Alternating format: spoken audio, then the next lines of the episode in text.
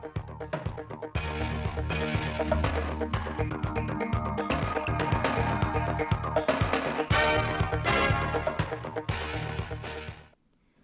kính chào quý vị và các bạn đến với bản tin thời sự 10 giờ ngày 14 tháng 5 năm 2023 của Đài Phát thanh và Truyền hình Thanh Hóa. Chương trình đang được thực hiện trực tiếp trên sóng FM tần số 92,3 MHz.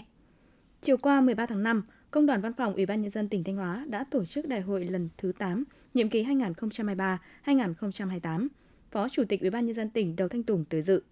Nhiệm kỳ 2017-2023, Công đoàn Văn phòng Ủy ban nhân dân tỉnh Thanh Hóa đã phát huy thuận lợi, khắc phục khó khăn, đoàn kết, thống nhất, nỗ lực triển khai thực hiện thắng lợi nghị quyết đại hội công đoàn lần thứ 7, hoàn thành tốt nhiệm vụ chính trị được giao. Với phương châm đổi mới, dân chủ, đoàn kết, phát triển, trong nhiệm kỳ 2023-2028, Công đoàn Văn phòng Ủy ban nhân dân tỉnh tiếp tục đổi mới nội dung phương thức hoạt động, nâng cao chất lượng hiệu quả hoạt động của các tổ công đoàn và đoàn viên, đẩy mạnh các phong trào thi đua yêu nước. Đại hội đã bầu Ban chấp hành Công đoàn Văn phòng Ủy ban nhân dân tỉnh Thanh Hóa khóa 8, nhiệm kỳ 2023-2028 bầu các đại biểu đi dự Đại hội Công đoàn viên chức tỉnh Thanh Hóa lần thứ tư, nhiệm kỳ 2023-2028. Huyện Hà Trung vừa tổ chức hội nghị sơ kết 3 năm thực hiện kết luận số 01 của Bộ Chính trị về tiếp tục thực hiện chỉ thị số 05 về đẩy mạnh học tập và làm theo tư tưởng đạo đức phong cách Hồ Chí Minh, thực hiện kết luận số 01 của Bộ Chính trị về tiếp tục thực hiện chỉ thị số 05 về đẩy mạnh học tập và làm theo tư tưởng đạo đức phong cách Hồ Chí Minh, huyện ủy Hà Trung đã lựa chọn phong trào xây dựng nông thôn mới sáng xanh sạch đẹp và an toàn là mô hình tiêu biểu về học tập và làm theo Bác. Mặt trận Tổ quốc huyện phát động mô hình khu dân cư sáng xanh sạch đẹp an toàn. Ủy ban nhân dân huyện phát động phong trào thi đua toàn dân chung sức xây dựng huyện Hà Trung đạt huyện nông thôn mới. Qua các phong trào thi đua đã xuất hiện nhiều mô hình hay, gương người tốt việc tốt về học tập và làm theo bác, cũng như trong xây dựng nông thôn mới. Nhân dịp này, huyện Hà Trung đã khen thưởng cho 89 tập thể cá nhân tiêu biểu. Theo dự báo của Trung tâm Dự báo Khí tượng Thủy văn Quốc gia, năm 2023, nắng nóng sẽ hết sức gay gắt so với nhiều năm trở lại đây. Trước tình hình trên, thực hiện công văn chỉ đạo của Ủy ban Nhân dân tỉnh, ngành nông nghiệp Thanh Hóa đã chỉ đạo các địa phương tăng cường áp dụng quy trình tưới tiết kiệm, chỉ đạo các đơn vị thủy nông tập trung giao quân nạo vét kênh mương, tập trung lấy nước vào các hệ thống dự trữ như ao hồ, sông cụt, đồng thời khảo sát địa điểm để lắp đặt các trạm bơm giã chiến. Đến nay, toàn tỉnh đã chuyển đổi được trên 5.000 hecta cây trồng, 27 huyện, thị xã, thành phố và các chi nhánh thủy lợi đã ra quân nạo vét được trên 2 triệu mét khối bùn đất cỏ rác. Tỉnh Thanh Hóa cũng đã đầu tư trên 108 tỷ đồng làm mới tu sửa nâng cấp 35 công trình thủy lợi, trạm bơm và kênh dẫn để đáp ứng công tác phòng chống hạn, xâm nhập mặn, giảm nhẹ thiên tai. Tại công ty trách nhiệm hữu hạn giày Adiana, chi nhánh Thọ Xuân, Liên đoàn Lao động phối hợp với Ủy ban nhân dân huyện Thọ Xuân tổ chức lễ phát động tháng công nhân và tháng hành động vì an toàn vệ sinh lao động năm 2023. Năm 2023, tháng công nhân có chủ đề kết nối công nhân xây dựng tổ chức. Tháng hành động về an toàn vệ sinh lao động có chủ đề tăng cường xây dựng quy trình biện pháp làm việc an toàn và cải thiện điều kiện lao động, giảm căng thẳng tại nơi làm việc – theo đó, Liên đoàn Lao động huyện Thọ Xuân tổ chức nhiều hoạt động tạo không khí thi đua sôi nổi trong công nhân viên chức lao động, triển khai các hoạt động kết nối giới thiệu việc làm cho người lao động. Nhân dịp này, Liên đoàn Lao động tỉnh Thanh Hóa hỗ trợ 40 xuất quà, huyện Thọ Xuân hỗ trợ 20 xuất quà cho đoàn viên công nhân người lao động có hoàn cảnh khó khăn trên địa bàn huyện. Thực hiện mệnh lệnh của Giám đốc Công an tỉnh về tổng kiểm tra kiểm soát học sinh sử dụng vật cấm hung khí trong trường học trên địa bàn toàn tỉnh – hơn 3.000 cán bộ chiến sĩ các phòng nghiệp vụ công an tỉnh và công an các huyện, thị xã, thành phố trên địa bàn toàn tỉnh đã phối hợp với Phòng Giáo dục và Đào tạo, Ban giám hiệu các trường trung học cơ sở, trung học phổ thông, Trung tâm Giáo dục thường xuyên dạy nghề trên địa bàn tỉnh, mở đợt gia quân đồng loạt kiểm tra việc chấp hành pháp luật của học sinh khi đến trường. Kết quả kiểm tra bước đầu, lực lượng công an đã phát hiện thu giữ 152 dao kéo các loại, 27 côn nhị khúc, tiếp sát gậy gỗ, 24 đồ chơi nguy hiểm, 91 máy hút và 16 lọ tinh dầu thuốc lá điện tử, hai học sinh tàng trữ cỏ Mỹ và cần sa, năm ná cao su bắn đạn bi. Kiểm tra hàng quán xung quanh cổng trường học trên địa bàn toàn tỉnh, phát hiện 79 cơ sở vi phạm về kinh doanh hàng hóa không rõ nguồn gốc xuất xứ.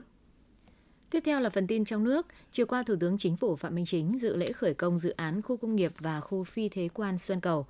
Dự án đầu tư xây dựng và kinh doanh cơ sở hạ tầng khu công nghiệp và khu phi thuế quan Xuân Cầu có tổng diện tích 752 hecta tọa lạc tại khu vực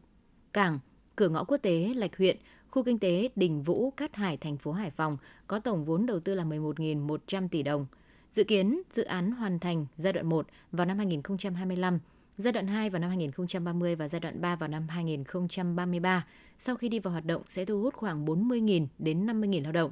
Phát biểu tại lễ khởi công, Thủ tướng Chính phủ Phạm Minh Chính yêu cầu các ban bộ ngành trung ương và Ủy ban nhân dân thành phố Hải Phòng cần hỗ trợ tạo điều kiện tối đa cho dự án triển khai hiệu quả, tiếp tục phát huy tinh thần cải cách đổi mới, dám nghĩ, dám làm, dám đột phá, đơn giản hóa tối đa thủ tục hành chính, tích cực tháo gỡ khó khăn vướng mắc để dự án triển khai đúng tiến độ và hiệu quả nhằm xây dựng một khu công nghiệp kiểu mẫu, khu phi thuế quan đạt tiêu chuẩn quốc tế hiện đại. Theo đánh giá của các tổ chức kinh tế thế giới, Việt Nam xếp thứ 11 trong nhóm 50 thị trường logistics mới nổi toàn cầu. Số lượng các doanh nghiệp và chất lượng kinh doanh dịch vụ logistics ngày càng tăng lên, đóng góp không nhỏ đưa kết quả xuất nhập khẩu hàng hóa đạt mức cao. Cục xuất nhập khẩu Bộ Công Thương cho biết, trong những năm qua, ngành logistics Việt Nam đã có những bước tiến đáng kể với tốc độ tăng trưởng bình quân từ 14 đến 16%, quy mô 40 đến 42 tỷ đô la Mỹ một năm. Số liệu thống kê sơ bộ từ Tổng cục Hải quan, kim ngạch xuất khẩu hàng hóa của doanh nghiệp FDI trong kỳ 2 tháng 4 từ ngày 16 đến ngày 30 tháng 4 đạt hơn 10 tỷ đô la Mỹ, tăng 9,4%, tương ứng tăng 898 triệu đô la Mỹ so với kỳ 1 của tháng. Tính chung 4 tháng đầu năm, doanh nghiệp FDI xuất khẩu hơn 79 tỷ đô la Mỹ, giảm 12,4%, tương ứng giảm 11,19 tỷ đô la Mỹ so với cùng kỳ năm trước, chiếm 73,8% tổng kim ngạch xuất khẩu của cả nước. Như vậy, 4 tháng đầu năm, tổng kim ngạch xuất nhập khẩu của doanh nghiệp FDI đạt hơn 144 tỷ đô la Mỹ, giảm 15,1% so với cùng kỳ năm trước. 4 tháng qua, cán cân thương mại của doanh nghiệp FDI đạt thặng dư lớn với con số xuất siêu hơn 14 tỷ đô la Mỹ. Thị trường bất động sản trầm lắng đang tác động trực tiếp đến hệ sinh thái toàn ngành, khiến cho hoạt động của các doanh nghiệp sản xuất vật liệu xây dựng như xi măng đang gặp khó khăn. Các doanh nghiệp sản xuất xi măng phân tích, nhu cầu tiêu thụ xi măng trong nước chỉ ở mức 64 đến 65,5 triệu tấn, với tổng công suất đã vượt 110 triệu tấn và tiếp tục được bổ sung nguồn cung. Thị trường đang phải đối mặt với tình trạng dư nguồn cung. Không chỉ thị trường nội địa, thị trường xuất khẩu xi măng, xi măng dạng thô ghi nhận kém tích cực khiến các doanh nghiệp ngành xi măng càng thêm khó khăn. Theo Bộ Giáo dục và Đào tạo, tính đến 17 giờ ngày 13 tháng 5,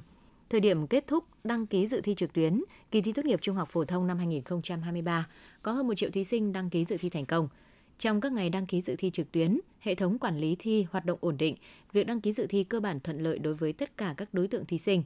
Bộ Giáo dục và Đào tạo đã bố trí nhân lực trực hỗ trợ liên tục 24 trên 24 giờ trong các ngày đăng ký dự thi của thí sinh. Chào mừng kỷ niệm 50 năm thiết lập quan hệ ngoại giao Việt Nam Nhật Bản, Hội hữu nghị Việt Nam Nhật Bản, thành phố Hồ Chí Minh phối hợp cùng hội sở Ikebana Ikenobo Việt Nam và trường Ikebana Ikenobo Nhật Bản tổ chức khai mạc triển lãm nghệ thuật cắm hoa Ikebana Ikenobo. Triển lãm diễn ra trong 2 ngày, 13 và 14 tháng 5, giới thiệu đến công chúng 50 tác phẩm nghệ thuật cắm hoa Nhật Bản do các nghệ nhân Nhật Bản và Việt Nam thực hiện. Tối qua, thành phố Hải Phòng khai mạc lễ hội Hoa Phượng Đỏ năm 2023 với chủ đề Hải Phòng tỏa sáng miền cửa biển. Chương trình nghệ thuật gồm 3 chương, chương 1 với tên gọi Thành phố mặt trời lên, chương 2 với tên gọi Trái tim màu phượng đỏ và chương 3 với tên gọi Hải Phòng tỏa sáng miền cửa biển là bức tranh về tương lai rực rỡ của một siêu đô thị cảng biển, một thành phố công nghệ 4.0 tượng trưng cho tầm nhìn và khát vọng của Hải Phòng với một diện mạo mới, hình ảnh mới về thành phố đầy sáng tạo của tương lai. Sau nhiều ngày tăng liên tiếp, một tuần trở lại đây số ca mắc COVID-19 giảm. Ngày 13 tháng 5 đã xuống dưới mốc 2.000 ca và có dấu hiệu thoái trào của cả đợt dịch bắt đầu từ tháng 4 đến nay. Cụ thể là những ngày gần đây số mắc liên tục giảm. Mốc cao nhất trong tuần gần đây thấp hơn hẳn mốc cao nhất trong tuần trước đó. Số ca nặng cũng giảm rõ rệt. Tuy nhiên, Bộ Y tế cho rằng COVID-19 vẫn chưa ổn định và vẫn có nguy cơ xuất hiện đợt dịch mới. Bướu giáp nhân có tỷ lệ mắc khá cao khoảng 7% dân số, chủ yếu ở người trưởng thành. Ngoài ra tỷ lệ ung thư ở người bị nhân giáp chiếm hơn 10% dân số. Bướu giáp nhân có khả năng phát triển thành ung thư cao hơn khi khối u lớn quá nhanh, xâm lấn sang các khu vực xung quanh. Hiện có nhiều phương pháp giúp chẩn đoán bướu nhân giáp như siêu âm, xét nghiệm tế bào học, sinh thiết dưới hướng dẫn của siêu âm, chụp CT hay MRI vùng cổ. Bộ trưởng Bộ Thông tin và Truyền thông Nguyễn Mạnh Hùng vừa ký báo cáo Quốc hội về kết quả triển khai thực hiện nghị quyết của Quốc hội về hoạt động chất vấn liên quan đến lĩnh vực truyền thông và thông tin. Theo đó, Bộ đã yêu cầu các nền tảng xuyên biên giới, điển hình là Facebook, Google, TikTok, Apple, phải thực hiện ngăn chặn gỡ bỏ những nội dung xấu độc, tin giả, tin sai sự thật, gỡ bỏ các hội nhóm group có nội dung không lành mạnh, độc hại với trẻ em, gỡ bỏ 11 tài khoản giả mạo các cá nhân tổ chức, ngăn chặn các kênh YouTube phản động không cho truy cập từ lãnh thổ Việt Nam. Kết quả từ Facebook đã chặn gỡ bỏ hơn 1.000 bài viết có nội dung thông tin xấu độc, Google đã gỡ 1.670 video vi phạm trên YouTube. Trong ngày thi đấu 13 tháng 5 tại SEA Games 32, đoàn thể thao Việt Nam tiếp tục tranh tài ở các môn thể thao thế mạnh như judo, cử tạ, aerobic, võ gậy, xe đạp đường trường, đua thuyền truyền thống, lặn. Các vận động viên thi đấu xuất sắc mang về thêm 16 huy chương vàng, 9 huy chương bạc và 3 huy chương đồng.